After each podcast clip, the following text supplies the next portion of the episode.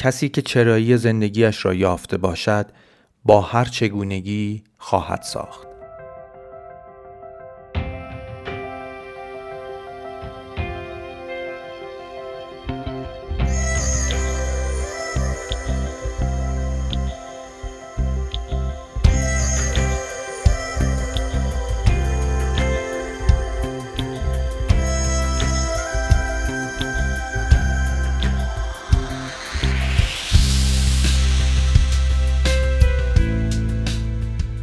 تا حالا از خودتون پرسیدین چرا کار می‌کنین؟ خب حتما بعضیاتون میگین چه سوال بی ربطی. خب کار می‌کنیم چون باید پول در بیاریم و زندگیمون رو بگذرونیم.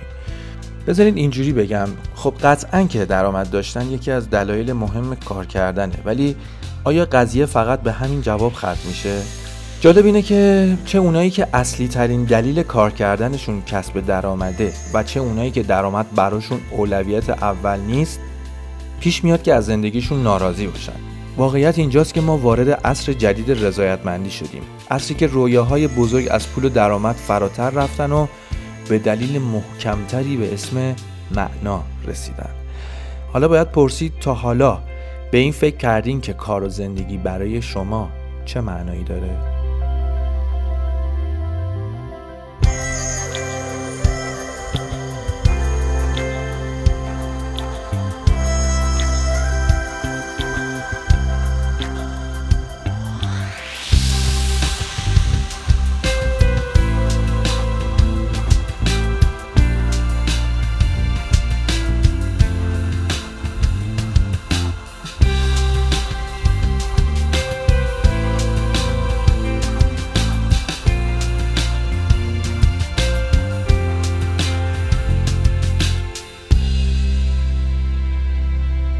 دوستان خوبم وقتتون بخیر. من سهیل هستم و شما به اپیزود شماره 3 از فصل یک پادکست پیدایش گوش می‌کنید. این فصل که عنوان سفر شناخت هست قراره به ما کمک کنه که در قدم اول شناخت و آگاهی بیشتری از سیستم ذهن و روان خودمون پیدا بکنیم.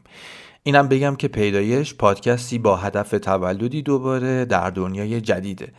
و در یک کلام هدفش اینه که از ما یه نسخه بهتری بسازه تا با جهان امروزیمون سازگارتر باشیم.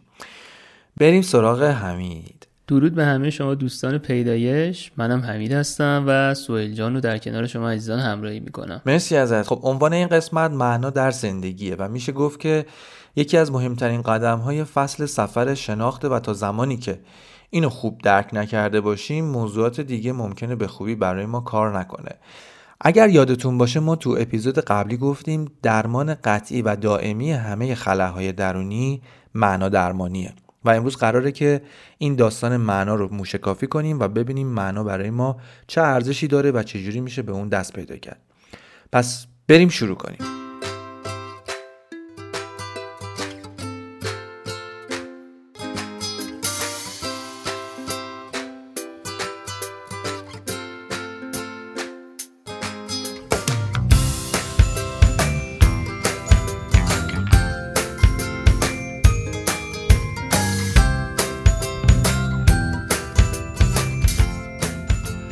قبل از اینکه به بحث امروز بپردازیم می‌خوام براتون خلاصه یه داستان تراژدی رو تعریف کنم.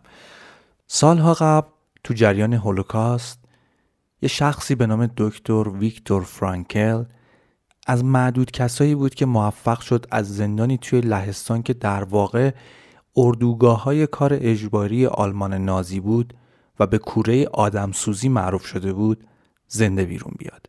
وقتی ویکتور بعد از سه سال از اسارت آزاد شد به یه نتیجه مهم علمی دست پیدا کرد که بعدها تبدیل به یکی از مکاتب مهم روانشناسی به نام لوگوتراپی یا همون معنا درمانی شد.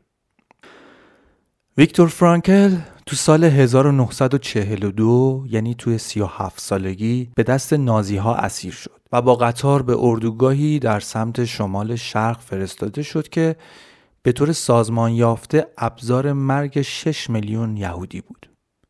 ویکتور این دوره رو که واقعا لبه تیغ مرگ و زندگی بود اینطوری تعریف می‌کنه.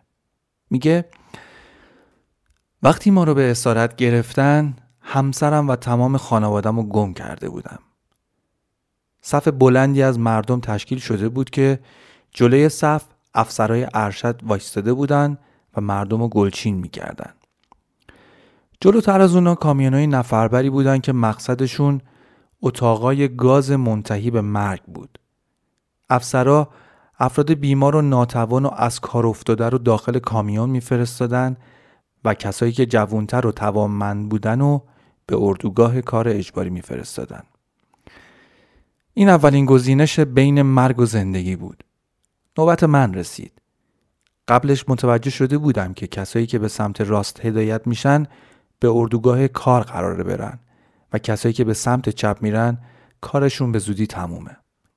هر پنج نفر جلوی من به سمت چپ فرستاده شده بودن. افسر سر تا پامو برانداز کرد و دستش رو روی شونه هام گذاشت و فشار داد.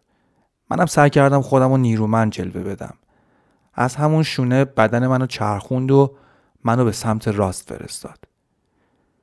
اون روز حدود 90 درصد افرادی که توی صف بودن به سمت چپ فرستاده شده بودند و طی چند ساعت مستقیم روانه کورهای آدمسوزی شدن. ما رو سوار کامیونی کردن و تو طول مسیر چند نفر اشاره به دودی که توی آسمون شعله می‌زد کردن و فهمیدیم که این دود همون دود کوره های آدمسوزیه که ما فعلا از اون نجات پیدا کرده بودیم. وارد زندان شدیم. به صورت گلهی بین زندانی قدیمی تر ولمون کردن اما چون لباس فرم نداشتیم قابل تشخیص بودیم. دوباره صفی تشکیل شد و جلوی صف نفرات رو لیست می‌کردن و بعد از اون وارد یه اتاق بزرگ می‌شدن که صدای نره ازش به گوش می‌رسید. اما معلوم نبود که توش چه اتفاقی داره میافته. نوبت من شد. اولین چیزی که از ما توی اون زندان گرفته شد اسم و شهرتمون بود. به جای اسم هر زندانی یه عددی به اون اختصاص می‌دادن که روی قسمتی از لباسش میدوختن یا روی بدنش خالکوبی می‌کردن. از اونجایی که قبل از شماره گذاری همه رو لخت می‌کردن سعی کردم اعتماد یه زندانی قدیمی رو جلب کنم و کاغذهایی که توی کولم بود و یواشکی بهش دادم و گفتم می‌تونم که می‌خوای بگی باید دعا کنم که از اینجا جون سالم به در ببرم. اما این نوشته ها حاصل یه عمر زندگی منه.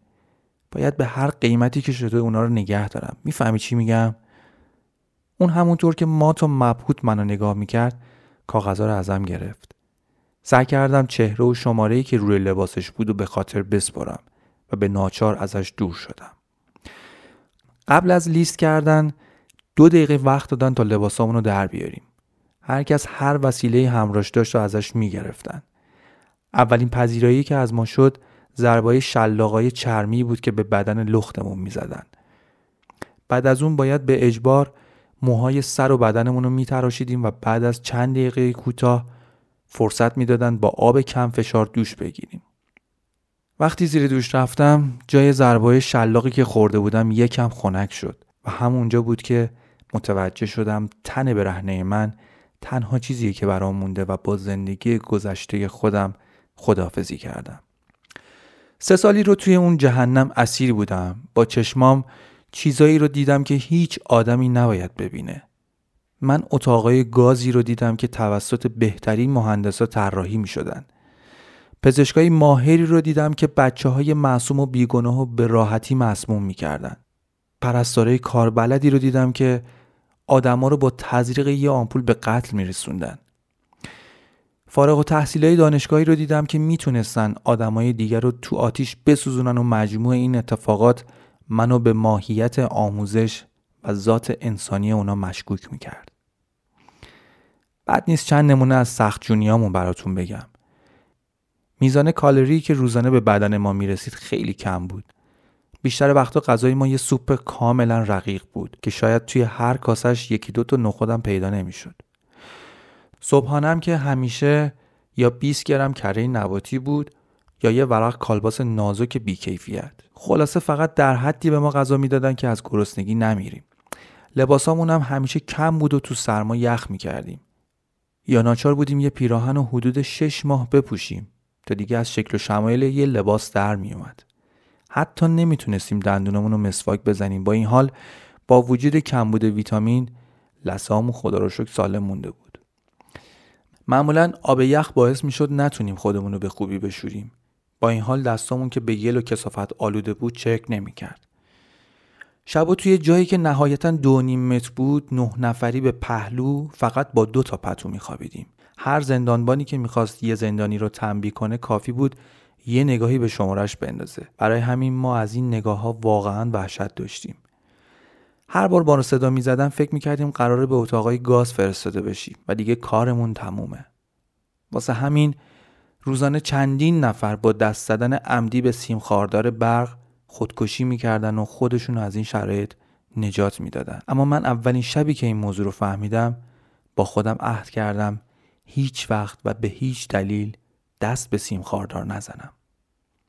داستایوفسکی میگه که بشر موجودی است که می‌تواند به همه چیز عادت کند. اگه الان کسی درباره این جمله ازم بپرسه قطعا میگم آره. اما نپرسید چگونه عادت می‌کند. ما زندانیا کم کم به عادت رسیده بودیم. حتی گاهی با هم شوخی می‌کردیم گرچه شوخیامون عمیقا تلخ بود.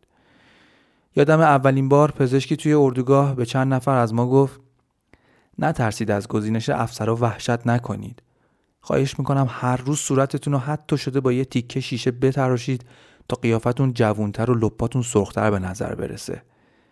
اگه پاهاتون تاول زد به هیچ عنوان موقعی را رفتن لنگ نزنین. چون به محض اینکه افسری شما رو لنگون ببینه شمارتون رو صدا می‌کنه و روز بعد اتاق گازید. پس همیشه صاف قدم بردارید حرفای اون برای ما جرقه کوچیکی از شروع یه مبارزه بود.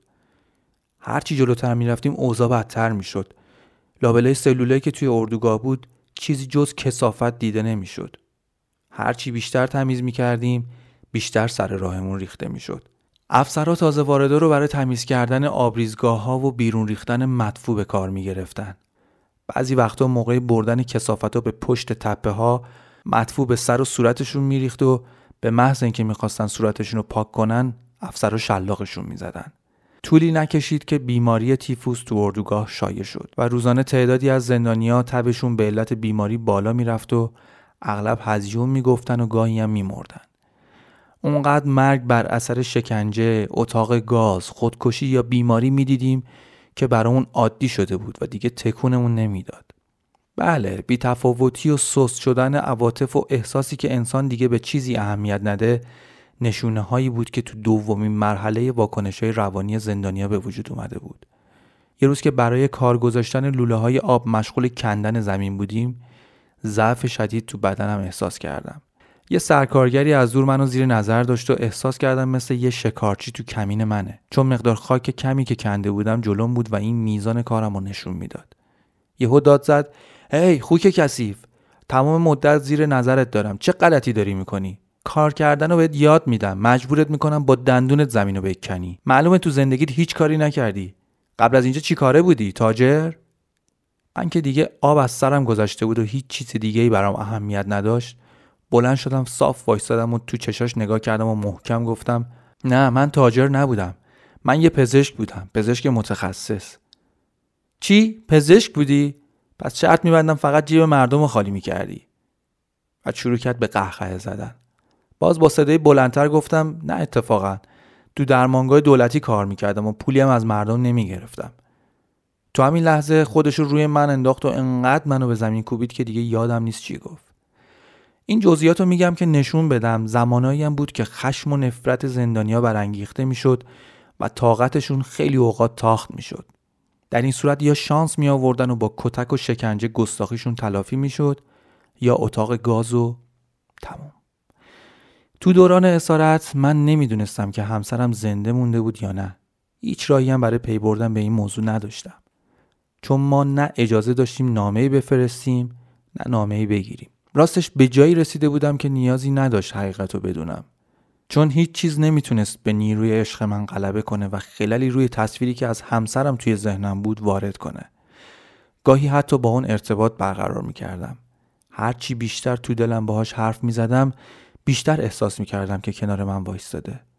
یه بار وقتی توی این حالت فرو رفتم انقدر احساساتم عمیق بود که می‌تونستم کاملا لمسش کنم. دستاشو باز کنم و بغلش کنم. با تمام وجود احساسش می‌کردم. تو همون لحظه پرنده ای روی زمین روبروی من نشست و با یه نگاه معنادار به من خیره شد.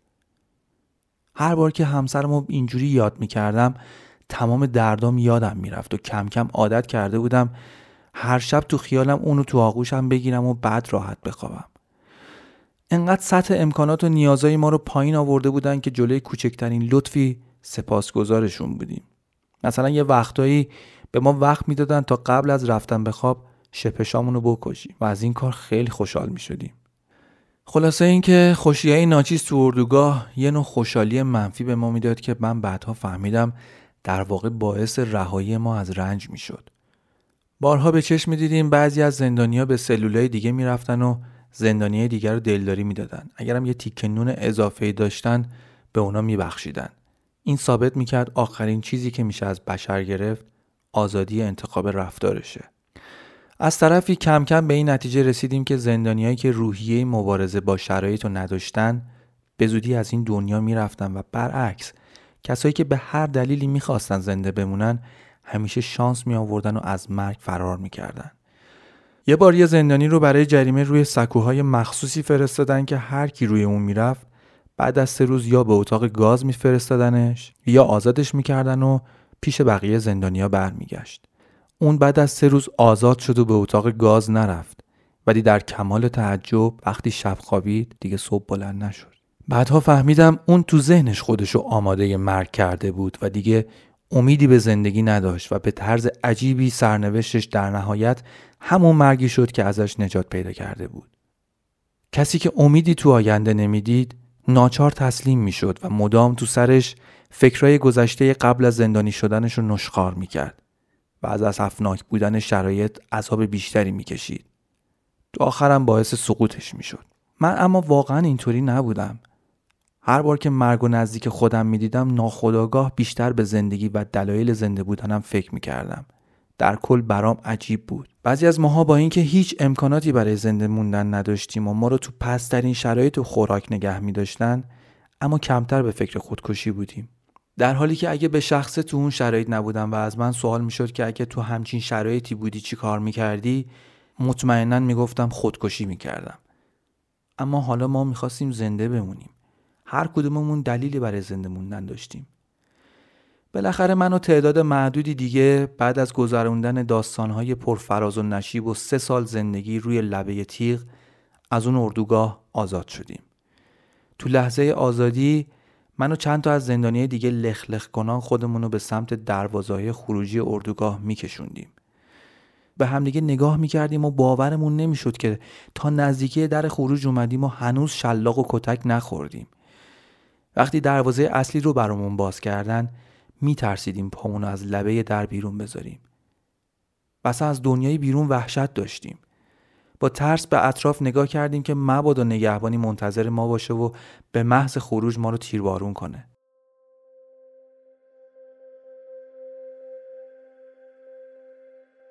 با هر مشقتی بود قدم به قدم با وحشتی غیر قابل توصیف پامونو از اردوگاه بیرون گذاشتیم و حیرت زده به اطراف نگاه می کردیم.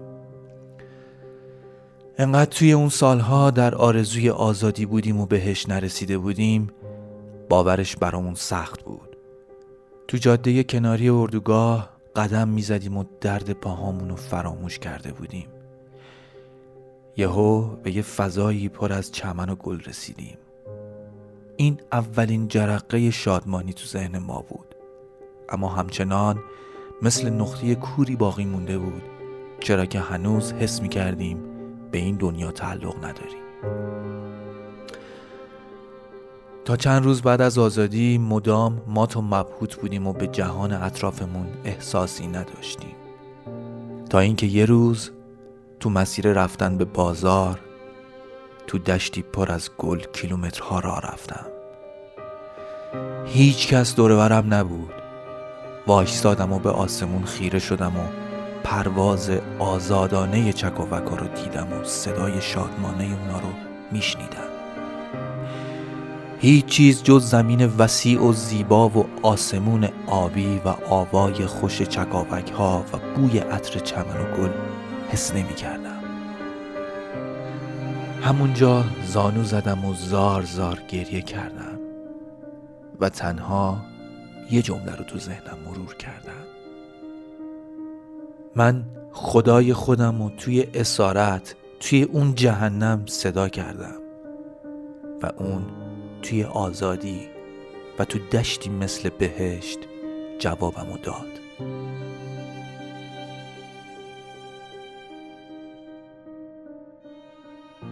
ولی هر صورت زندگی کردن یک مختنمه و گرانبهاترین چیزی که آدمیزاد داره.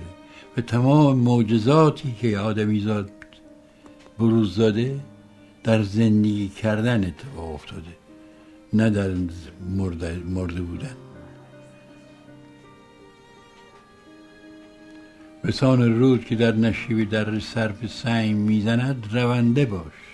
امید هیچ موجزی ز مرده نیست. زنده باش. هر چیزی رو تصور کنین هر خوبی رو هر زیبایی رو در زنده بودنه.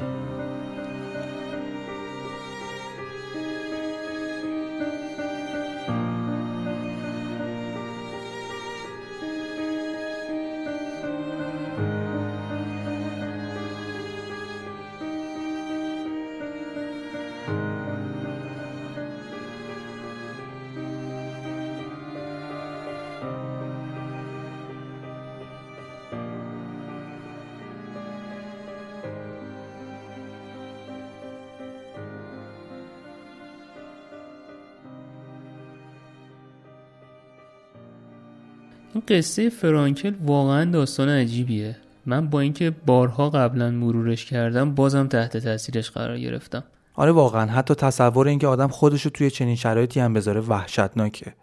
یه جورایی میشه گفت معنا دلیلی شد که یه سری از اون زندانی از کنار همه سختی ها به سلامت عبور کنن. حالا جدای این داستانا جالبه بدونیم که معنا یک زبان مشترک بین همه موجودات زنده است. ما وقتی مثلا یه گلوگیاه داریم و بهش رسیدگی می‌کنیم اون گلوگیاه با رشدش به رفتار ما واکنش نشون میده. یا حتی انسان و حیوان با اینکه نمی‌تونن زبون همدیگه رو بفهمن اما معنای رفتارهای همدیگه رو درک می‌کنن. واسه همینه که می‌تونیم با خیلی از حیوانات مثل سگا ارتباط عمیقی برقرار کنیم. فراتر از اون تاثیر وجود معنا تو لحظه لحظه زندگی ما آدما پیدا میشه. در واقع تا آخرین نفسی که می‌کشیم زندگی معنیش رو قشنگ به رومون میاره. صرف نظر از جنسیت، سن، ذریب هوشی، زمینه تحصیلی، خلق و خو و محیط زندگی و مهمتر از همه صرف نظر از اینکه دیندار هستیم یا نه به این نتیجه می‌رسیم که حتی تو بدترین وضعیت قابل تصور بازم معنایی برای زندگی وجود داره. خود آدما هم رابطه عجیبی با معنا دارن تا این حد که همیشه به محتواهای معنادار بیشتر اهمیت میدن. همیشه رفتارهای معنادار بیشتر بهشون حس میده و شنیدیم که گاهی انسان انقدر تو این موضوع عمیق شده که می‌تونه بعضی از نگاه ها رو هم معنی کنه و از خیلی چیزها غیر مستقیم برداشت معنایی داشته باشه. تحقیقات جامعه شناسی نشون میده آدمایی که زندگیشون پر از رفتارها و فعالیت های معنا داره میزان رضایت بیشتری رو تجربه می‌کنن و عوامل بیرونی خیلی نمی‌تونن روی زندگیشون تاثیر مخرب داشته باشن. مثل یه آدمی که کارش رسیدگی به بچه های بی سرپرسته اگه دقت کنیم اکثر اینایی که کارهای خیر می‌کنن تو زندگیشون درگیر هزاران مشکل و چالشن. اما انقدر از انجام این کار لذت می‌برن که اون مشکلات اصلا به چششون نمیاد و معمولا حال درونی خوبی دارن. حتی انگار آدمایی که اوقات فراغت، تفریح یا هر فعالیت عادی روزانهشون با یه سری محتوای معنادار پر میشه حس بهتری به زندگی کردن دارن. مثل دیدن یه فیلم که سناریوش معنای زیادی برای ما داره یا خوندن کتابایی که موضوعش معنای عمیقی به ما میده. تازه جالبتر اینه که موندگاری اثرات هنری معنادارم به طرز عجیبی طولانی تره مثلا می‌دونیم که فیلم پدرخوانده که یکی از بهترین فیلم های تاریخ سینمای جهانه اگه اشتباه نکنم محصول دهه 1970 میلادی بوده. امروز بعد از گذشت تقریبا نیم قرن هنوز رتبه بالایی داره و یه جور خاصی توی ذهنها جا خوش کرده. مشابه این اتفاق تو شعر و موسیقی هم خیلی دیده میشه. اشعار حافظ و سعدی و فردوسی چند صد ساله که هنوز حرفی برای گفتن دارن. یا حتی شاعرای معاصری مثل سهراب سپهری و هوشنگ ابتهاج چه اثرات ماندگاری که خلق نکردن. حتی شما دقت کنی می‌بینی آدما به موزیکایی که ترانه و آهنگشون تلفیق معنادارتری نسبت به بقیه دارن حس بهتری نشون میدن و هیچ وقت از شنیدنش سیر نمیشن. سالها هم اگه بگذره براشون تکراری نمیشه. میگی نه سوید الان حضور ذهن داری؟ یه تیکه از یه آهنگ خوشمعنای قدیمی رو بخونی؟ یه آهنگ خوشمعنا بخونم؟ بخونم یعنی؟ آره بخون. میگه؟ اگرچه جای دل دریای خون در سینه دارم ولی در عشق تو دریایی از دل کم میارم. اگرچه رو به روی مثل آینه با من ولی چشمام بسم نیست برای سیدن. نه یک دل نه هزار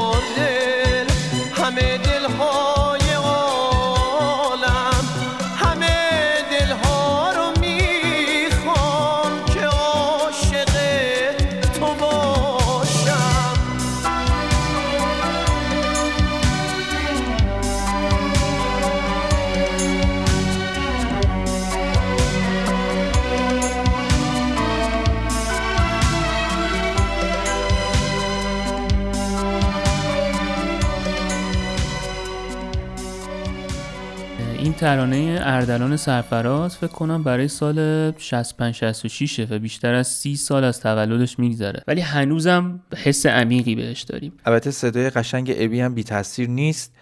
و همینطور آهنگسازی فرید زولان و تنظیم بسیار زیبای منوچهر چشمازر من امیدوارم که این فرهنگ جا بیفته که فقط به خواننده یک اثر توجه نکنیم چون افراد زیادی به سهمهای مساوی توی خلق یک اثر می‌تونن دخیل باشن و ما همیشه از اونها چشپوشی کردیم. دقیقا. حالا بگذریم ولی حالا خیلی آهنگا هم ممکنه یه زمانی خیلی سرصدا کرده باشن همه هم شنیده باشنش. اما چون شعرشون معنای عمیقی نداره خیلی توی ذهنا موندگار نشده. شبیه همین اتفاق و تو چیزایی که می‌بینیم هم وجود داره. برای چی همیشه توصیه می‌کنن برای بهتر شدن حالتون برید تو طبیعت های بکر از نگاه کردن به زیباییشون لذت ببرید؟ تاثیر معنا تو زندگی ما یه چنین اثر بخشیایی داره و می‌تونه به روح و روان ما تازگی و انرژی بده. چرا؟ چون جایگاه معنا تو قلب ماست و همیشه ندای درونی از قلب آدم به ذهنش می‌رسه.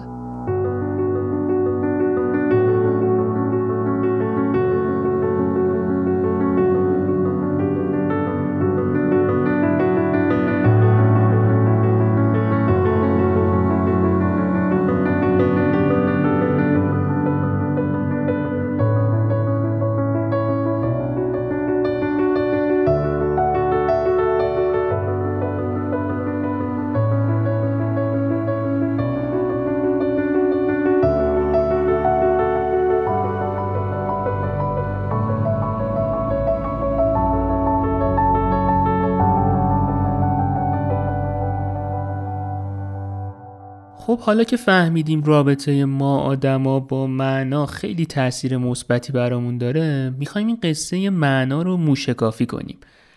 لوگوتراپی میگه معنا شبیه یه ظرف سبودیه که تمام زندگی ما توش ریخته میشه. سبود اصلی این ظرف هدف، رنج و شادیه. خب این یعنی هدف یکی از اون سه بوده اما یه نکته مهم اینه که معمولا خیلی هدف و معنا رو یکی می‌دونن. اما آیا واقعا معنا همون هدفه؟ اگه نیست پس رابطه و تفاوت معنا با هدف چیه؟ به نظر من که هدف همون معنا نیست ولی میشه گفت معنا یه هدف خیلی عمیق و ریشه‌ایه چون اگه روی این دو مفهوم زوم بشیم می‌بینیم تا زمانی که معنا نباشه هدفی ایجاد نمیشه به زبون ساده تر معنا یه دلیله یه دلیل محکم برای رسیدن به هدفمون به خاطر همینه که معمولا درصد کمی از افراد هدف گذاریاشون به نتیجه می‌رسه. البته دلایل خیلی زیادی می‌تونه تو نرسیدن ما به اهدافمون تأثیر گذار باشه. ولی یکی از مهمتریناش اینه که هدفهایی که ما تعیین می‌کنیم باید به یه چیزی وصل باشه. چیزی در راستای معنای زندگیمون. آره حتی خود هدف برای اثر بخشی نیاز به دلایل عمیقتری داره. اگه دلایل رسیدن به هدف سطحی و کوتاه مدت باشه در نهایت ما رو توهی و تنها می‌ذاره. اگه یه ورزشکار حرفه‌ای هستیم و قصد داریم برای قهرمانی تلاش کنیم باید اهداف خودمون رو به چیزی با ارزشتر از کسب مدال طلا یا جایگاهی مادی پیوند بزنیم. یعنی مثلا یه ورزشکاری باشیم که هدفش از قهرمانی کسب موفقیت و ثروت برای راه اندازی یا گسترش یک کسب و کار در راستای انجام کار خیره. یا اون کارآفرینی که بعد از رسیدن به رشد و رونق فوقالعاده تو کارش دست به کارهای خیر و مهم برای دیگران می‌زنه دلیلی فراتر از هدف برای خودش تعریف کرده. این همون چیزیه که باعث میشه تا اون فرد زندگی با معناتری رو تجربه کنه. اینجوری تو دوره بازنشستگیش هم هنوز معنا رو تو زندگی خودش به شکل ملموسی احساس می‌کنه. پس این خیلی مهمه که معنا و هدف رو با هم یکی ندونیم یا قاطی نکنیم. در واقع هدف یه خواسته سطحی تر تو زندگیه که ما رو تو مسیر یه خواسته عمیقتری به نام معنا قرار میده. کسب مدال قهرمانی واسه اون ورزشکار یه هدفه. در راستای معنای عمیق زندگیش که ممکنه کمک خیرانه به دیگران یا حتی بالا بردن اعتبار کشورش تو سطح جهانی باشه. یا رسیدن به یه تارگت فروش چند میلیاردی واسه اون کارآفرین یه هدفه. در راستای هر نیت عمیقی که به عنوان معنا براش تعریف شده. در نتیجه یکی از ضعفای بزرگ هدف گذاری ما ممکنه این باشه که هدفمون به هیچ معنای عمیقی تو زندگیمون وصل نیست. من نوعی اگه هدفم اینه که یه پادکست تولید کنم یا یه موزیک بسازم یا اصلا یه ساختمون بسازم باید بشینم به این فکر کنم که اوکی اگر این پادکستم موفق شد اگر این موزیک هیت شد یا اگر این ساختمون ساخته شد و به بهره برداری رسید چه معنایی برای من داره؟ واسه همینم خیلی ها به درستی میگن تعبیر معنا یه جورایی همون رسالت هر فرده. رسالت یه پزشک اینه که به سلامت انسان ها کمک کنه اما ممکنه هدفش این باشه که یه مطب بزرگ بزنه. رسالت یه نوازنده یا خواننده اینه که یه پیامی مثل صلح یا آرامش به شنوندش هدیه بده. اما هدفش اینه که یه استودیوی مستقل داشته باشه. کلی مثال مشابه این هست که نشون میده هدف و معنا به هیچ وجه یکسان و همسط نیستن. چکیده این بحث اینه که همه فعالیت های آگاهانه و ناآگاهانه آدمیزاد زمانی معنا پیدا می‌کنه که هدف نهاییش تو زندگیش روشن باشه. احتمالا هدفش از کار کردن تحصیل تجارت تفریح و حتی غذا خوردن ادامه زندگیه. حالا باید دید هدف از زندگی و ادامه اون چیه؟ جواب این سوال پایه نگرش و جهانبینی یه آدم محسوب میشه. انسان در زندگی اگر هدفی و زندگیش معنا و پرپس مقصودی داشته باشه انسان و خوب زندگی می‌کنه و آرامش و امنیت و احساس بهتری داره. به همین سادگی.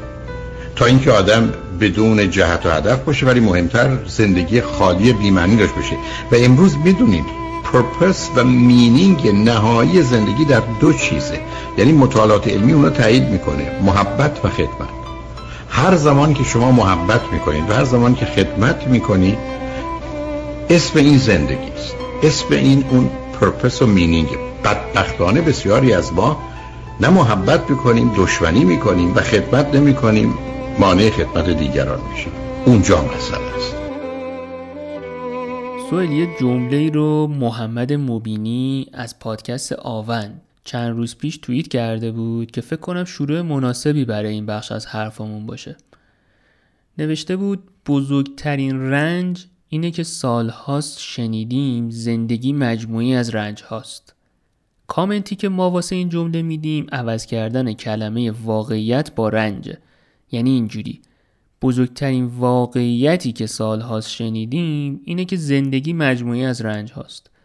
اگه زندگی کردن رنج بردنه پس واسه زنده موندن باید معنایی تو اون رنج کشیدن پیدا کرد. اگه ما برای زندگی خودمون معنایی داشته باشیم برای رنج یا حتی مرگ هم معنایی داریم. چون رنج لزوما جنسش از عذاب نیست. شاید از نگاه دیگه بشه گفت رنج یه یادگیری توأمه با درده. خیلی همون شنیدیم اینو که انسان ها تو درد رشد می‌کنن. درد و رنج وقتی معنا پیدا کنه معنایی مثل گذشت و فداکاری معنایی مثل الهام بخشی و مبارزه دیگه آزاردهنده نیست. پس میشه گفت همون اندازه که حکمت تو لذت وجود داره تو درد هم پیدا میشه. از نیچه پرسیده بودن نظر در مورد درد کشیدن چیه و اینطوری گفته بود. درد هم مانند لذت از نیروهای اصلی در بقای گونه هاست. اگر چنین نبود این نیرو مدتها پیش از بین رفته بود و محو شده بود. درد آسیب می‌زند اما نمی‌توان این ویژگی را ایراد آن دانست. آسیب زدن ویژگی ذاتی درد است. هنگام تجربه درد من فریاد آن کشتیبانی را میشنوم که می‌گوید بادبانها را جمع کنید. هر دریانورد دلیری باید هزار شیوه برای تنظیم بادبانها بداند که اگر جز این باشد بسیار زود داستان زندگیش به پایان می‌رسد و اقیانوس او را در کام خود فرو می‌برد. ما باید زندگی با انرژی کم را هم یاد بگیریم. به محض اینکه درد پیام هشدار و احتیاط را صادر کرد زمان کاهش انرژی و آرامتر شدن است. شاید خطر بزرگی وجود دارد. شاید طوفان بزرگی در راه است. اینجاست که باید بیاموزیم که بیدلیل خودمان را باد نکنیم و با بادبانهای جمع شده عبور از خطر را نظاره کنیم. لوگوتراپی درباره بود دوم ظرف معنا یعنی رنج. میگه وقتی انسان با شرایطی اجتناب ناپذیر مثل بیماری های سخت علاج روبرو میشه این فرصت براش پیش میاد که از این رنج بردن به عالی ترین ارزش ها و نابترین معنای زندگی دست پیدا کنه. این جمله لوگوتراپی بوده. البته معنیش این نیست که ما به استقبال رنج بریم و باید آگاه باشیم که اون جزئی از سفر زندگی ما به حساب میاد. چیزی که اهمیت داره نوع نگرش آدم نسبت به رنج و شیوهی که اون رنج رو به دوش می‌کشه. بذار برای روشن شدن این موضوع یه مثال واقعی بزنم. تو همون داستانی که اول گفتم سالها بعد از آزادی ویکتور یه روز یه مرد سال خورده که از افسردگی شدیدی رنج می برد برای معالجه میاد پیشش. اون مرد بعد از دو سال هنوز توان اینو نداشت که با غم سنگین مرگ همسرش کنار بیاد. نیروی غلبه کردن به این درد و رنج رو هم تو خودش نمی‌دید. چون عاشقانه همسرش رو دوست داشت و این موضوع کار رو برای therapist خیلی سخت کرده بود. بالاخره بعد از لحظاتی سکوت ویکتور ازش پرسید اگه این اتفاق تو خانوادهتون قرار بود بیفته ترجیح می‌دادی که شما به جای همسرت میمردی و اون زنده میموند؟ مرد تو جواب گفت خب این که خیلی بدتر می‌شد. بیچاره اون چجوری می‌تونست این همه درد و رنج رو به تنهایی تحمل کنه؟ ویکتور از فرصت استفاده کرد و در جوابش بهش گفت پس می‌بینی حتما حکمتی توش بوده که این درد و رنج نصیب اون نشد و این تو هستی که این درد و رنج رو به جونت خریدی و حالا باید تحملش کنی. مرد چند دقیقه سکوت کرد و از جاش بلند شد و با ویکتور دست داد و دست ویکتور رو به گرمی فشار داد و مطب رو ترک کرد. گرچه این تکنیکی که ویکتور روی اون مرد اجرا کرد حکم درمان رو نداشت ولی خب یه تلنگاری بود برای پی بردن به واقعیت و حکمت نهفته تو رنجی که اون مرد می‌کشید. بله به نظر می‌رسه کلا زندگی تلاش می‌کنه با اتفاقات مختلف به ما معنا یافتن رو یاد بده. قطعا همین پاندمی کرونا که الان تمام دنیا داره تجربهش می‌کنه و سبک زندگی هممون رو تغییر داده یه پیام معناداری برای ما آدما داره. خیلی ارزش ها توی این مدت تو زندگی ماها تغییر کرده. ولی بعضیا به جای اینکه به پیام های نهفته یا معنای تو این اتفاق فکر کنن شاید به این فکر می‌کنن که مثلا چقدر این پاندمی بزرگ و کشنده است. ولی واقعا اینطور نیست. شما کافیه یه نگاه به تاریخ بندازین برید تاریخچه بیماری های وبا یا تاون رو یه بررسی کنید تاون قسطنطنیه تو یه روز ده هزار کشته داده بوده. ده هزار کشته یعنی یه چیزی فراتر از جمعیت استادیوم آزادی سرپوشیده. یا تو دهه 540 میلادی یکی از کشنده ترین تاونای تاریخ بروز کرده که حدوداً 25 تا 50 میلیون نفر رو تومه مرگ کرده. یعنی یه چیزی بین 13 تا 26 درصد جمعیت جهان تو اون زمان. وضعیت به جایی رسیده بوده که اصلا اجساد و دست جمعی دفع می‌کردن. اتفاق خیلی تلخی بوده. ما هم دوست نداریم اونا رو مرور کنیم. ولی واقعیت اینه که آدمایی بودن که از اون پاندمی هم به سلامت گذر کردن. بعضیاشون از خاطرات اون دوران کتابای امیدبخش نوشتن. برای کی؟ برای من و شمایی که امروز بعد از چندین قرن دوباره داریم اتفاق مشابهی رو تجربه می‌کنیم. همینطوره. من توصیه می‌کنم فیلم داستان زندگی استیون هافکینگ رو حتما ببینین. فیلمش هم اسمش نظریه همه چیزه. هافکینگ رو که همه می‌شناسیم. یه پروفسور تو مرکز کیهانشناسی دانشگاه کمبریج بود و بیماری نورونای حرکتی داشت و از نظر جسمی واقعا ناتوان بود. نمی‌تونست بشینه نمی‌تونست بلند شه نمی‌تونست راه بره. حتی قادر نبود که پاشو تکون بده یا بدنش رو خم راست کنه. تازه حرفم نمی‌تونست بزنه. ولی با وجود این همه ناتوانی تونست تو رشته کیهانشناسی جایزه نوبل بگیره و تو گرانش کوانتومی به یه فرد نابغه تبدیل شد. استیون هاپکین توی مصاحبه قبل مرگش گفت زندگی هر چقدر که مشکل به نظر بیاد باز می‌تونید دلیلی برای زنده بودن داشته باشید. تنها نکته اینه که هرگز تسلیم نشید. از این دست داستانهای الهام بخش خیلی زیادن. باید دید برداشت ما از این اتفاقات چیه. تو همین راستا لوگوتراپی میگه وظیفه ما این نیست که فقط زنده بمونیم بلکه باید حقیقتی رو که مخصوص خودمون و شرایطمون هست پیدا کنیم تا راهنمای ما باشه.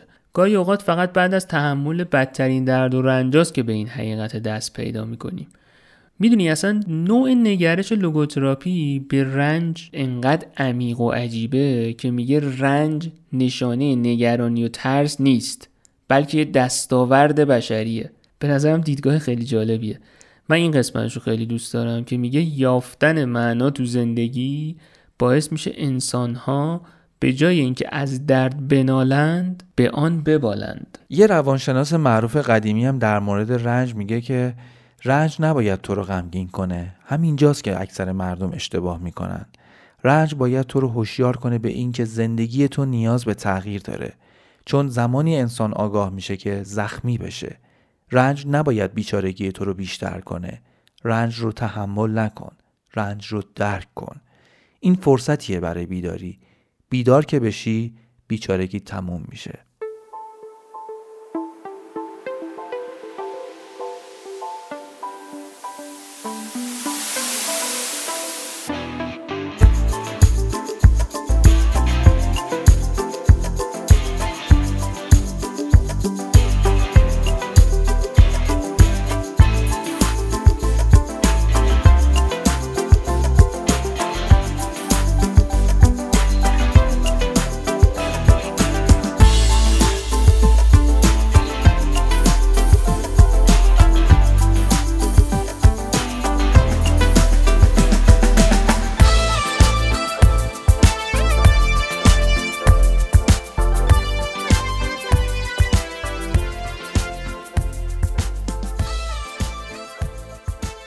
بعد قصه رنج حالا یکم بپردازیم به قصه شادی. شادی بود سوم ظرف معنای زندگیه. ما الان قرار نیست بیایم بگیم مفهوم شادی چیه یا به تعریف علمی اینکه پنج هورمون شادی آور وجود داره که باعث ایجاد حس شادی میشه و این حرفا بپردازیم. صد تا سایت هست که در مورد این مطالب توضیح و راهکار داده. حرف ما ارتباط بین معنای زندگی با شادیه. خیلی تو زندگیشون مدام دنبال شادی و خوشحالی میگردن. ولی باید آگاه باشیم که معنا می‌تونه به انسان خوشحالی بده. ولی خوشحالی ممکنه برای آدم معنای خاصی نداشته باشه. این یعنی از نگاه لوگوتراپی ما هر چقدر دنبال شادی بودن بریم احتمال اینکه بهش برسیم کمتره. چون خوشحالی و شادی واقعی باید خودش اتفاق بیفته. معنیش این نیست که شرایط محیط تأثیری توی شاد بودن نداره ها. بلکه تعبیرش اینه که شادی درونی می‌تونه تو اسفناکترین شرایط هم کارساز باشه. یکی از نمونه ها شوخ طبعیه. اگه یادتون باشه تو همون داستان ویکتور آدما تو اردوگاه یه موقعی با هم شوخی می‌کردن و این بهشون خیلی کمک می‌کرد. گاهی وقتا بعضیا حتی به خودشون هم میخندیدن. این خندیدن به خود تو هر شرایطی کار می‌کنه. چون نشونه پوچ کردن اتفاقات سخت و بیرونیه که ما داریم تجربهش می‌کنیم. چون شادی از آزادی درونی ما میاد. یادمون نره تنها چیزی که هیچ وقت هیچ کس و در هیچ شرایطی نمی‌تونه از ما بگیره آزادی درونی مونه اون آزادی ذهنیمون. دست هیچ عامل بیرونی به آزادی درونی ما نمی‌رسه. تا زمانی که خودمون بهش اجازه ندیم. آزادی درونی ماه که طرز دیدگاهمون رو نسبت به همه چیز دور و برمون تعیین می‌کنه. واسه همینه که آدمیزاد همیشه توانایی رو داره که در شرایط سخت به روزای بهتری هم فکر کنه. تو همون داستانی که گفتیم زندانی های کم گاهی وقتا میشستن و درباره نقشه ها و برنامه خودشون واسه بعد آزادی از کمپ ساعت ها حرف می‌زدن و از این کار واقعا حس خوبی می‌گرفتن. شبایی که این کارو می‌کردن با آرامش بیشتری میخوابیدن. تو دردناکترین بخشای داستان ویکتور اشاره به تصوراتی میشه که برای ادامه زندگی به ویکتور انگیزه می‌داد. تصویری که اون تو ذهنش از عشقش داشت روزای تاریک اونجا رو براش روشن می‌کرد. ویکتور تو قسمتی از داستان صحنه زیبایی رو توصیف می‌کنه.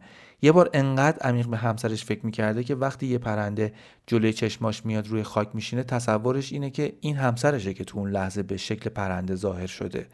یا تو بخش دیگه از داستان ویکتور خودشو تصور می‌کرد که بعد از آزادی توی یه سالن سخنرانی بزرگ با مردم درباره تجربه هایی صحبت می‌کنه که هرگز نمی‌خواست دوباره تکرار بشه. و اتفاقا همینطور هم شد. از طرف دیگه اونایی که برعکس ویکتور تسلیم شده بودن به راحتی قابل تشخیص بودن چون آخرین سیگاراشون رو دود می‌کردن و میکشیدن. در حالی که تو حالت عادی اون اردوگاه سیگار یه چیز خیلی ارزشمند بوده و نقش پولو داشته. و زندانیا معمولا اونو برای اینکه با غذا عوض کنن نگه میداشتن. این افراد به این نتیجه رسیده بودن که زندگی به پایان رسیده و دیگه براشون معنایی نداره. اما ویکتور اینو یه اشتباه وحشتناک می‌دونست. شادی درونی که به معنای زندگی ما ارتباط داشته باشه توی سلامتی هم تاثیر داره. می‌تونه از نظر روحی روانی ما رو به طور کامل کنفیکن کنه و تو مسیر خوبی قرار بده و حتی امید ما رو به زندگی بیشتر کنه.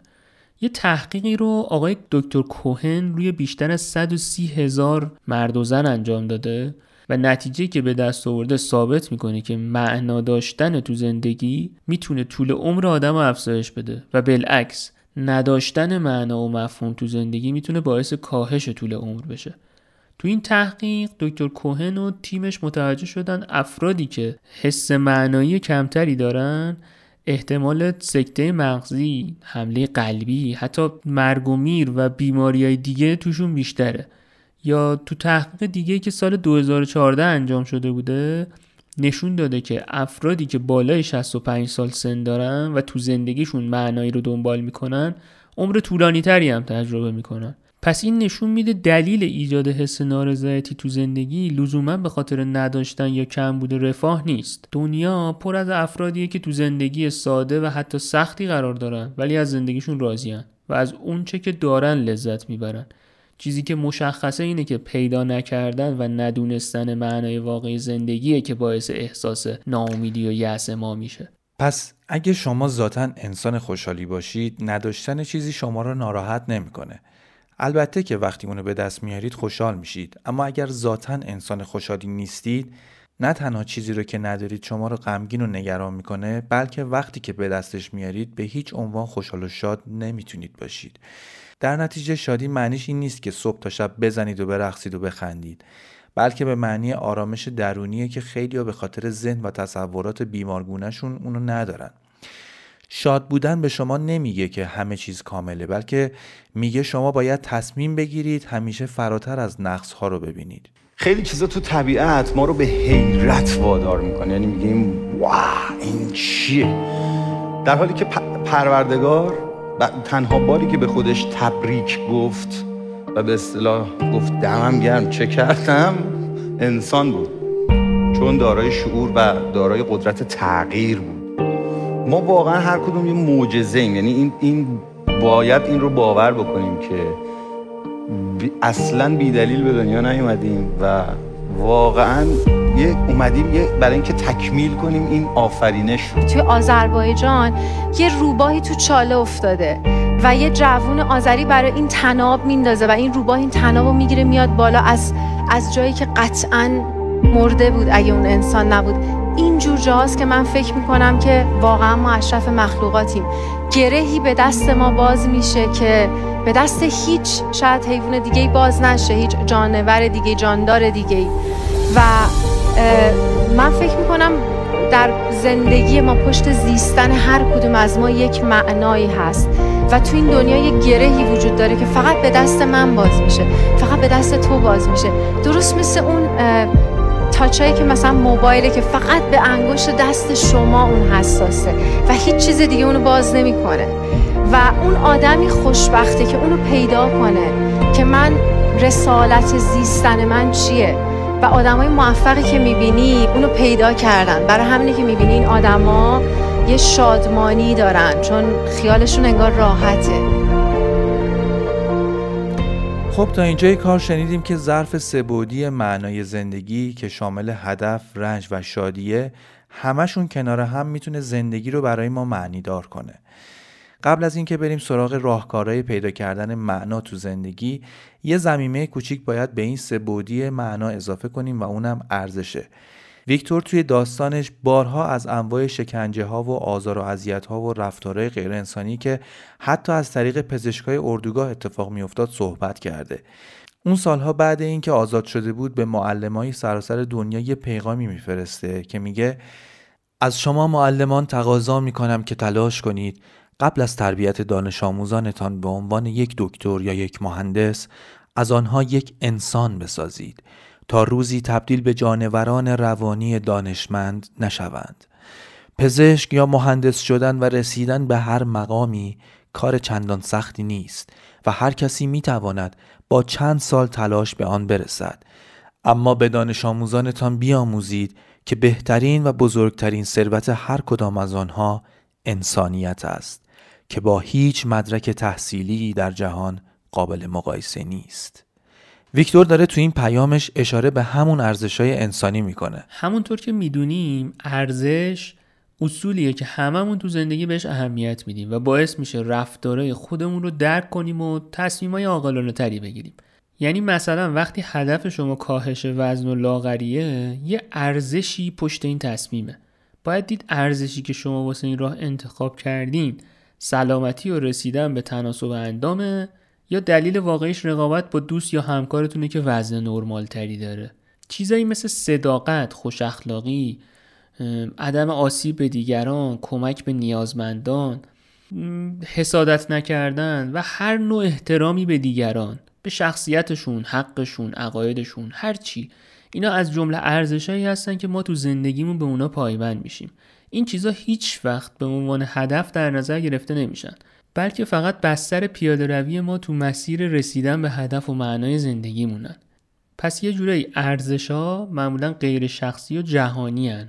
یعنی برای کل جامعه به کار میاد نه برای یه شخص اوکی از تمام این قصه ها و مثال ها و حرفایی که زدیم اگه بگذریم می‌رسیم به این که ما فهمیدیم معنا تو زندگی خیلی مهمه و آدم باید برای زندگیش یه معنای محکمی داشته باشه ولی سوال اینه که چجوری منی که الان تو شرایطی هستم که هدفم به زور می‌تونم تعیین بکنم پس چجوری باید معنایی که دنبالشم رو پیدا بکنم؟ قبل هر چیز باید اینو بدونیم که شاید ما هیچ وقت نفهمیم که زندگی چه معنایی داره یا شاید سالها طول بکشه بفهمیم که درد و رنج کشیدنمون چه معنایی داشته.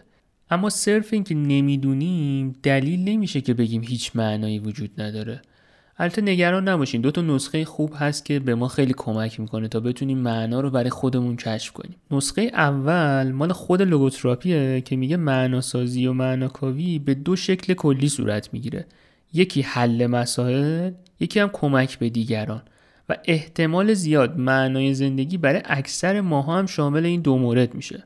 خانم دکتری رو می‌شناسم که خیلی ساله از ساعت 4 صبح تا هفت عصر بدون وقفه بیماراشو ویزیت می‌کنه. چون ممکنه دوست نداشته باشم من اسمشون رو نمیارم.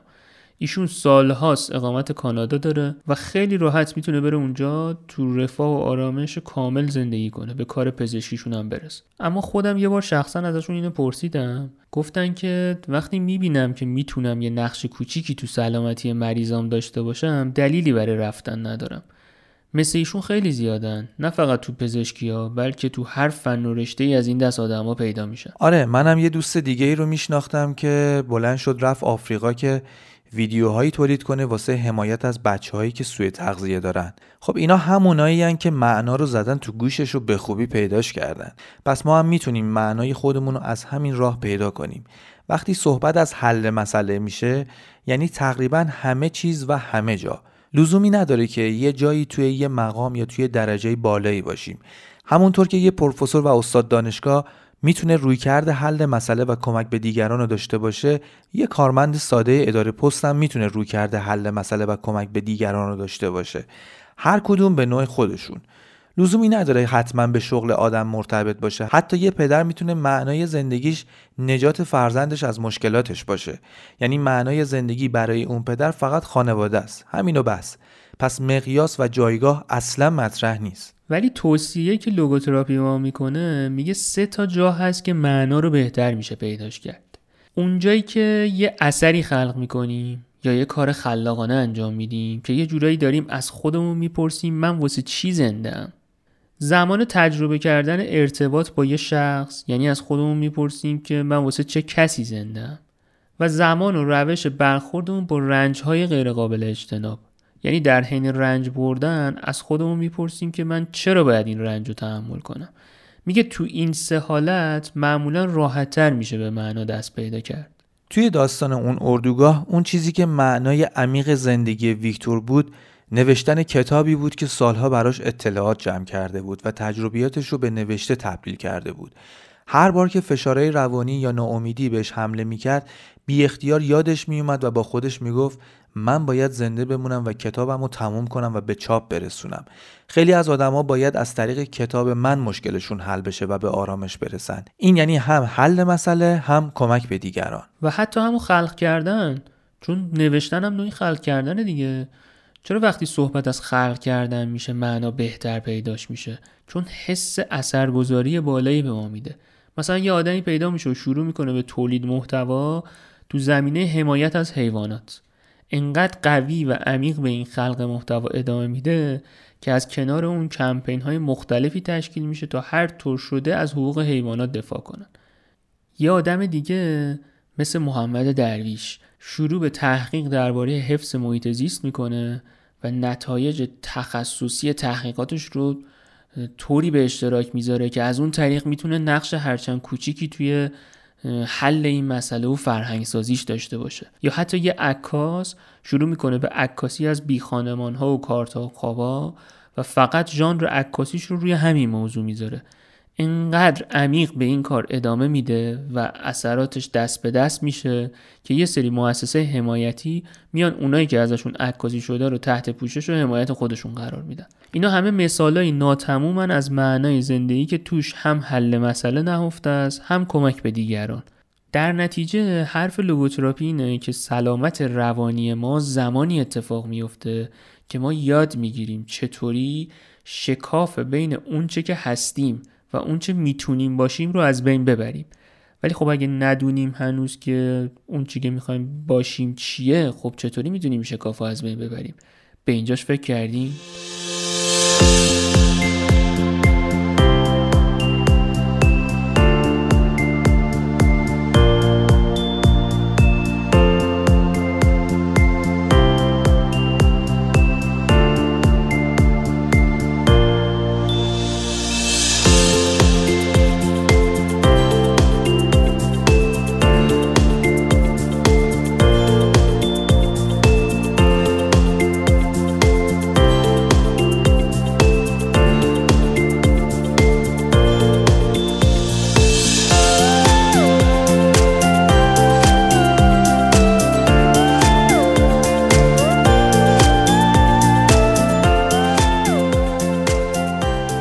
خب می‌رسیم به جای جالب قصه یعنی نسخه دومی که ما می‌تونیم واسه پیدا کردن معنای زندگیمون بهش عمل بکنیم.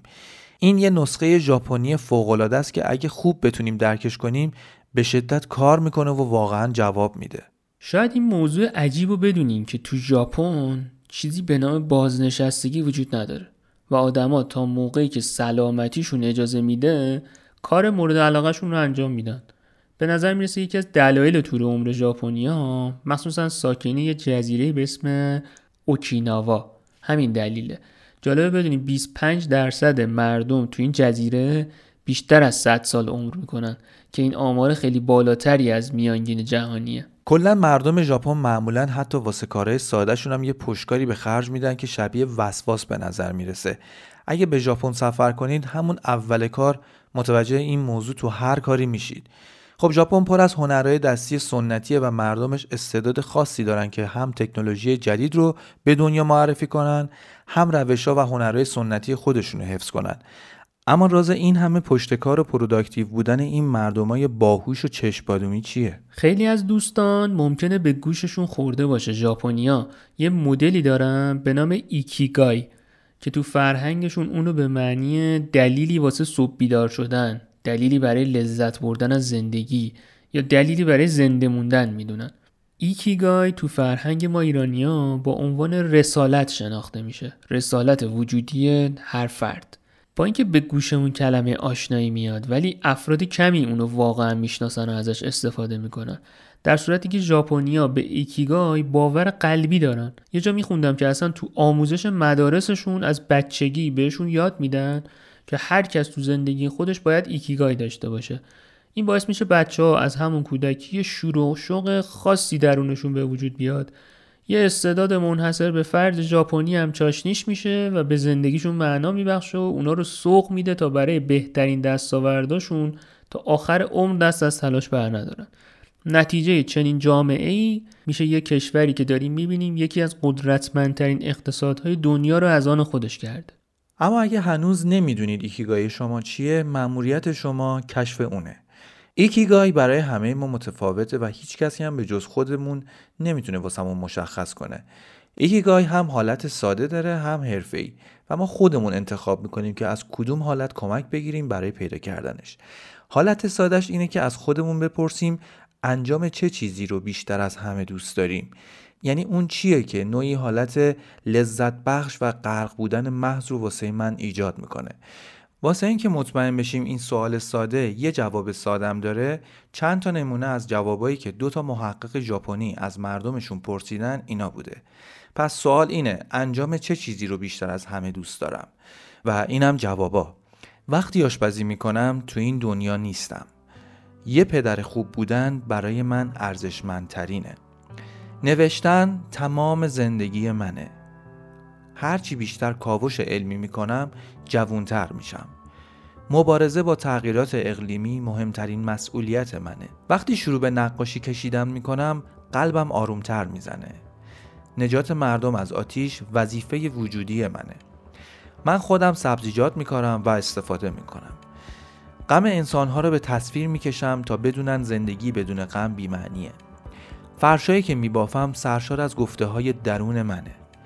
به مردم یاد میدم چجوری با درست ورزش کردن سلامتیشون رو حفظ کنن.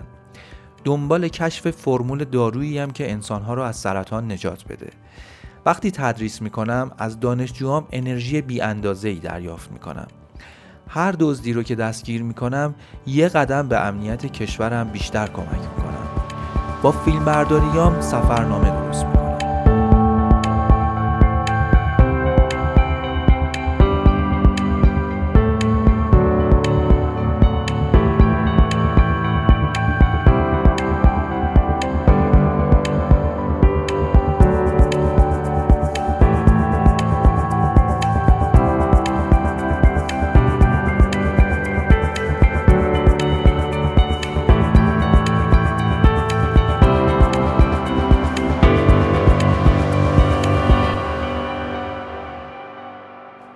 پس اینو فهمیدیم که ایکیگای لازم نیست با شکوه یا پیچیده باشه و ما نباید در موردش مسترب باشیم. جواب سوال ما چیزیه که انجامش تا آخرین روز زندگی هم مشغولمون می‌کنه و هم خوشحالمون می‌کنه. یه نکته مهمی رو یه نویسنده ژاپنی به نام موگی برای کسایی که هنوز معنای دقیق زندگیشون رو پیدا نکردن میگه. شما باید ابتدا ایکیگای خودتون رو تو چیزهای کوچیک پیدا بکنید. شما باید کوچیک شروع کنید. شما باید در اینجا و اکنون باشید. مهمترین چیز اینه که نباید محیط رو مقصر نداشتن ایکیگای بدونید.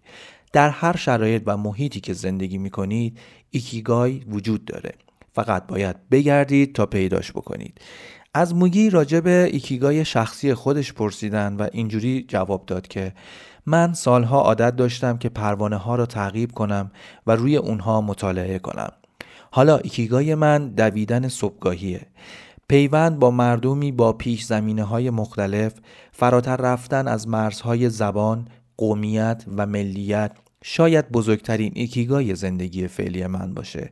بنابراین ایکیگای می‌تواند کوچیک و بزرگ باشد و هر دو در زندگی فرد مهم هستند. ایکیگای یک طیف است. اما همونطور که تو بخش قبلی گفتیم ایکیگای یه حالت حرفه‌ای هم داره. این حالت به بوم ایکیگای معروفه. از اونجا که توضیح شکلی الگوی ایکیگای توی پادکست خیلی سخت و پیچیده می‌تونه بشه ما تصویر این بوم توی اینستاگرام و توی پست مربوطه به همین اپیزود گذاشتیم. دوستایی هم که دارن ما رو میشنون می‌تونن همین الان کلمه ایکیگای رو تو گوگل search کنن تا اون دیاگرام چند وجهیش ببینن.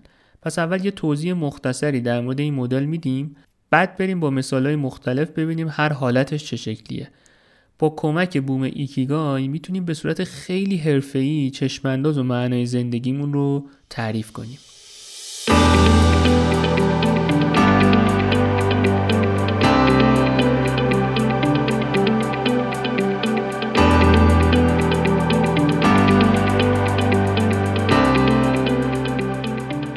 به نظر من این ژاپنیا بیخود نیست که اینقدر راهشون رو درست میرن. اگه دوست داریم بدونین چرا تا آخر با ما باشیم می‌خوایم این بوم واقعا جالب رو با هم تحلیل کنیم. این بوم از سه لایه تشکیل شده لایه بیرونی و میانی و درونی. تو هر کدوم از این لایه ها چهار حالت وجود داره. یعنی در مجموع دوازده تا موقعیت روی شکل تشکیل شده. حالا نقطه ایکیگای میشه نقطه ای که مرکز تعادل این دوازده موقعیته. در واقع هسته این سلایه است و عمیقترین نقطه این بومه. همونطور که معنایی که ما دنبالشیم قرار عمیقترین دلیل زندگیمون باشه. پس اگه یه علامت به علاوه رو روی این بوم تصور کنیم ایکیگای دقیقا اون نقطه وسطیه که این دوتا خط به علاوه با هم برخورد می‌کنن. تا اینجا اوکیه؟ بله. الان ما می‌خوایم از بیرونی ترین لایه شروع کنیم موقعیت ها رو بررسی کنیم تا برسیم به مرکز نمودار و اون نقطه هسته ای فقط توجه داشته باشید که هرچی ما به سمت لایه های بیرونی نزدیکتر باشیم از معنای زندگیمون دورتریم. حالا جلوتر بهتر متوجه میشیم. پس اول بریم سراغ چهار پایه اصلی که توی لایه بیرونیه. پایه یک داره میگه what you love. عاشق چی هستی؟ سوالش اینه اون فعالیتی که دوستش داری چیه؟ تو جوابش می‌تونیم کارایی رو بگیم که از انجام دادن اونا بینهایت لذت می‌بریم. کارایی که باعث میشه یه چیزی تو قلب ما به هیجان در بیاد. کارایی که وقتی مشغول انجام اون هستیم گذر زمان رو فراموش می‌کنیم. مثل کتاب خوندن آشپزی کردن ساز زدن یا حتی کار کردن با نرم افزارهای گرافیکی و هر چیز دیگه ای که انجامش برای ما لذت محضه. پایه دو میگه What are you good at? تو چی خوبی؟ سوالش اینه چیزی که ما توش واقعا توانمندیم چیه؟ تو جوابش می‌تونیم لیستی از تمام مهارتهایی که داریم و بگیم. چیزایی که ممکن از بچگی توش استعداد داشتیم یا چیزایی که بعدا به مرور زمان یاد گرفتیم و الان هم خوب بلدیم. مثل نقاشی کشیدن، حل مسئله، ایده پردازی، داستان سرایی، مذاکره کردن یا حتی تسلط به یه تخصص خاص یا هر چیز دیگه که ما به خوبی بلدیم انجامش بدیم. پایه سه میگه what you can be paid for. در ازای چه چیزی میشه به شما پول پرداخت کرد؟ تو جوابش می‌تونیم لیست چیزایی رو بگیم که میشه ازش درآمد داشت. مثل تولید یه محصول، طراحی گرافیکی، تایپ کردن، راننده تاکسی یا هر چیز دیگه‌ای که باعث درآمد داشتن ما میشه. و پایه چهار میگه what the world needs. دنیا به چی نیاز داره؟ سوالش اینه چه کاری برای جامعه می‌تونیم انجام بدیم؟ تو جوابش می‌تونیم لیستی از راه های کمک کردن به محیط بیرون از خودمون رو بگیم. جامعه یعنی از خانواده و دوستامون بگیر تا کشور یا در نهایت تمام جهان. به عبارت دیگه دیدن چه چیزایی تو اطرافتون قلب شما رو به درد میاره یا شما رو ناخواسته به حرکت میندازه. مثل آموزش دادن، کمک کردن به افراد بیخانمان کم کردن آلودگی محیط زیست، کارآفرینی، کمک به بالا بردن سطح تحصیلات جامعه و هر چیز دیگه‌ای که باعث میشه دنیا جای بهتری برای زندگی کردن بشه. خب حالا اینجا من یه سوال دارم. به نظرت اگه مثلا بخوایم لامپ خونه رو عوض کنیم مناسب ترین وسیله که می‌تونیم زیر پامون بذاریم چیه؟ یه چهارپایه قبول داری که روی چهارپای خیالمون راحته که نمیافتیم؟ خب آره قطعا. قصه این بوم ایکیگای هم به همین سادگیه. میگه شما می‌تونید روی یه پایه دو پایه سه پایه این بوم هم قرار بگیرید. اما هیچ کدوم به قدرت چهار پایه نمیشه. معنا فقط زمانیه که روی هر چهار پایه وایستاده باشیم. پس این چهار پایه مهمن چون معنای ما باید روی هر چهارتاش سوار باشه.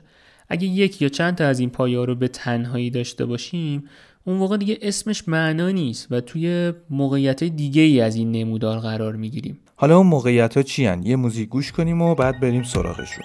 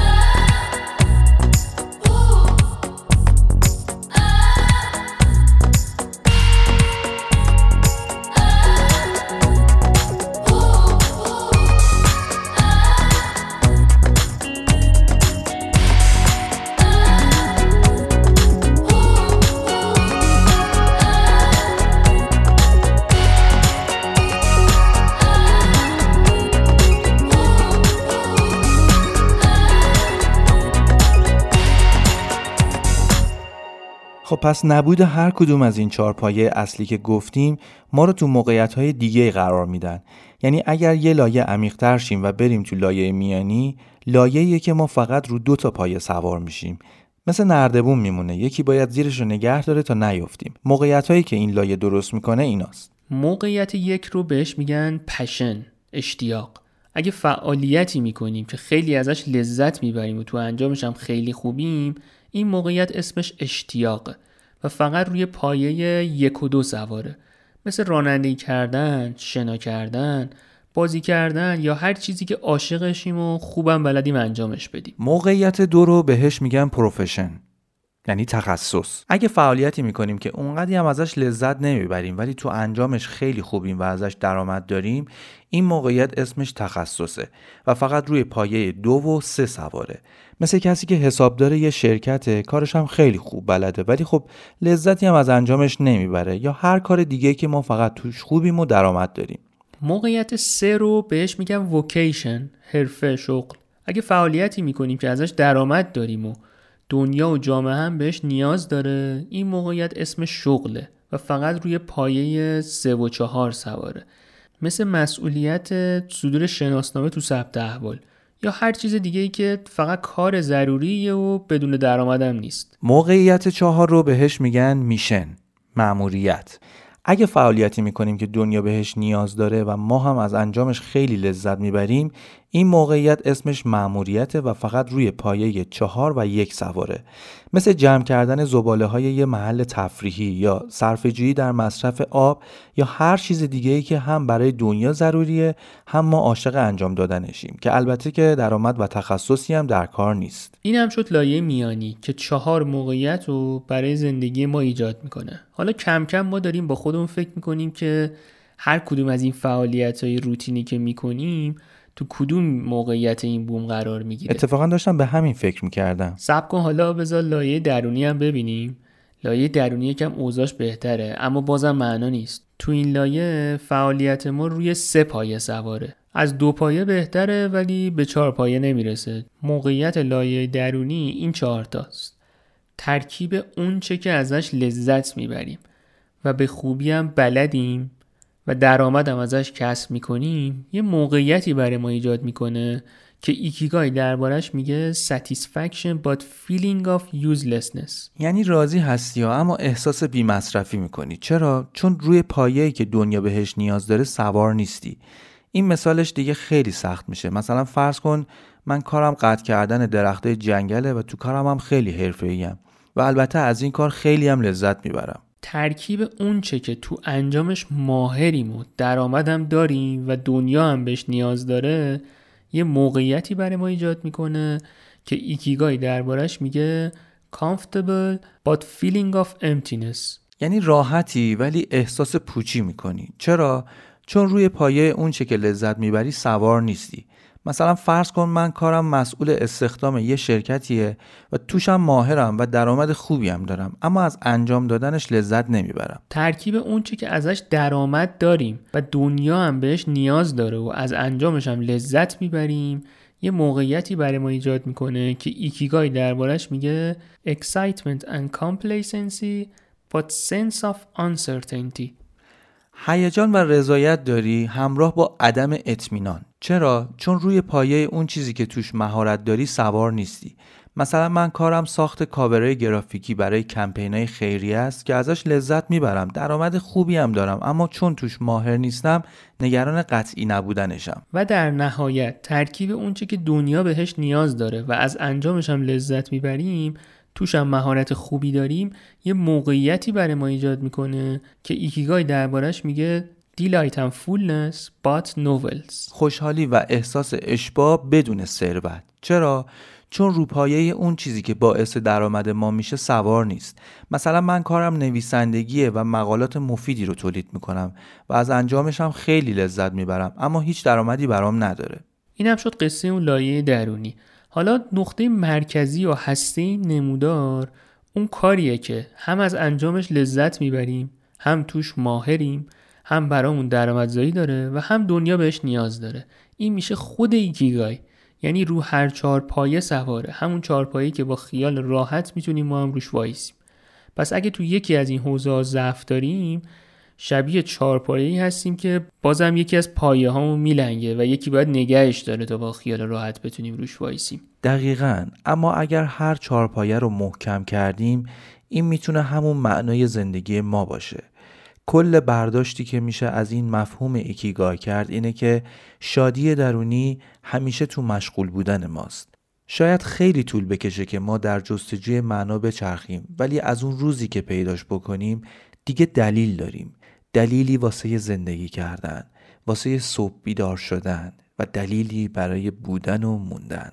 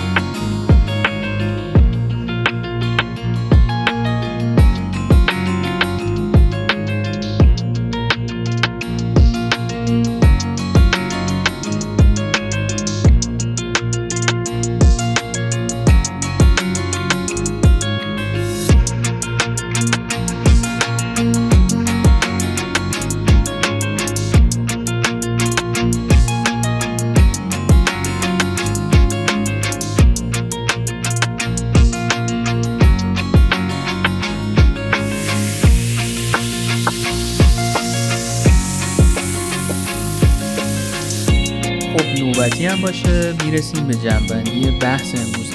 ما از داستان تراژدی زندگی ویکتور یاد می‌گیریم. اونی که چرایی زندگیشو بدونه با هر شرایطی خودشو سازگار می‌کنه و تاثیرپذیری از دنیای بیرونشو به حداقل میرسونه. پس ما از لوگوتراپی یاد می‌گیریم که اولا پس هر اتفاقی معنای نهفته است. دوما همیشه تو هر شرایطی برای ما قدرت انتخاب وجود داره. مثل ویکتور که تو اولین روز ورودش به اون اردوگاه اجباری به خودش قول داد یا به عبارت دیگه انتخاب کرد که به هیچ وجه به سیم خاردارای برق دست نزن و به جای تسلیم شدن و انتخاب آسونترین راه خودکشی تاب آوردن و مبارزه کردن رو انتخاب کرد. در نتیجه حتی اون موقعی که ما احساس می‌کنیم دیگه نمی‌تونیم چیزی رو تغییر بدیم می‌تونیم خودمون رو تغییر بدیم. این تغییر فقط نیاز به یک انگیزه و دلیل داره و اون دلیلم قطعا همون معناییه که ما واسه خودمون انتخاب کردیم. پس معنا رو شوخی نگیریم و این راهکار رو مثل راهکارهای زرد مثبت اندیشی و توهم رشد نبینیم. معنا برای هممون کار می‌کنه. مطمئن باشید.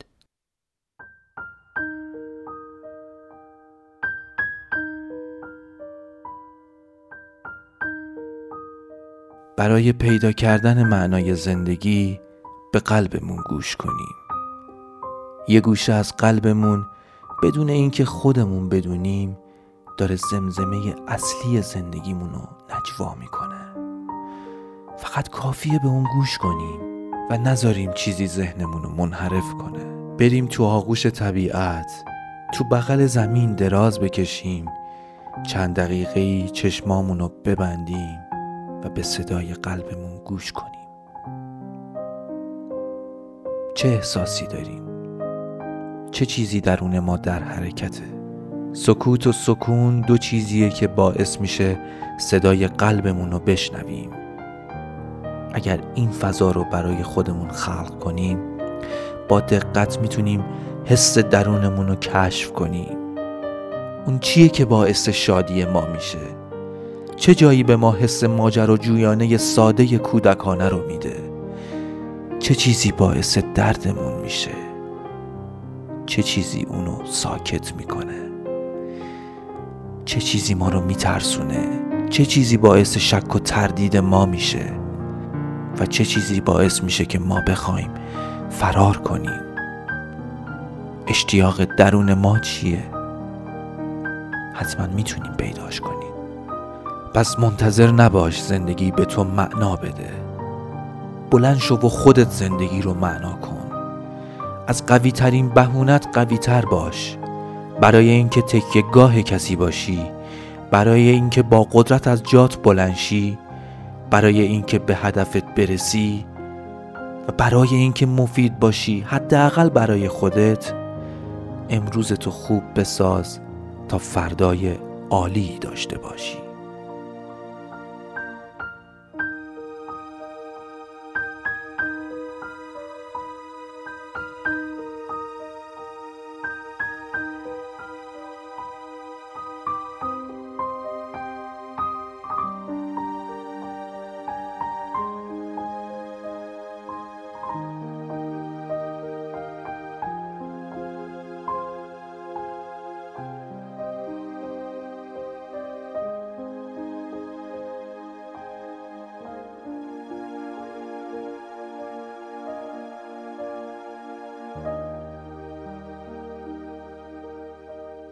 خب به نقل از ویلدورانت که یه نامه ای رو برای کسایی که میشناخت فرستاد و از جوابای اون نامه کتابی رو نوشت به نام معنای زندگی.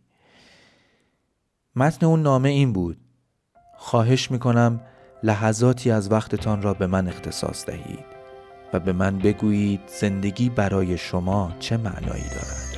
چه چیزی باعث می شود ناامید نشوید و همچنان ادامه دهید. اعتقادات شما چه کمکی به شما می کند؟ سرچشمه های الهام و انرژی شما چیست؟ معنا یا انگیزه کار و تلاشتان چیست؟ تسلی ها و خوشی هایتان را از کجا پیدا می کنید؟ و دست آخر گنجتان در کجا نهفته است؟ به اختصار بنویسید اگر حوصله ندارید طولانی بنویسید اگر میسر است چون هر کلمه ای از شما برای من گرانبهاست ما هم مثل ویل دورانت این درخواست رو از شما عزیزان داریم که جواب این سوالا رو برامون بنویسین یا حتی اگر تجربه یا نظری دارید برای ما توی اینستاگرام یا تلگرام voice بفرستید. همونطور که می‌دونید ما یه بخشی به نام پیجواک داریم که همیشه بعد از این اپیزود منتشر میشه. و ما هم می‌تونیم جوابهای شما رو برای پخش توی پیجواگ انتخاب بکنیم و پخش بکنیم. ممنون از اینکه وقت و توجهتون رو به شنیدن ما اختصاص دادید. اگر از مطالب پادکست پیدایش لذت بردید لطفا و حتما ما رو حمایت کنید و با دوستایی که فکر می‌کنید این محتوا براشون مفیده به اشتراک بذارید. امیدوارم همیشه همتون در آرامش و سلامت کامل باشید. دوستتون داریم. بدرود.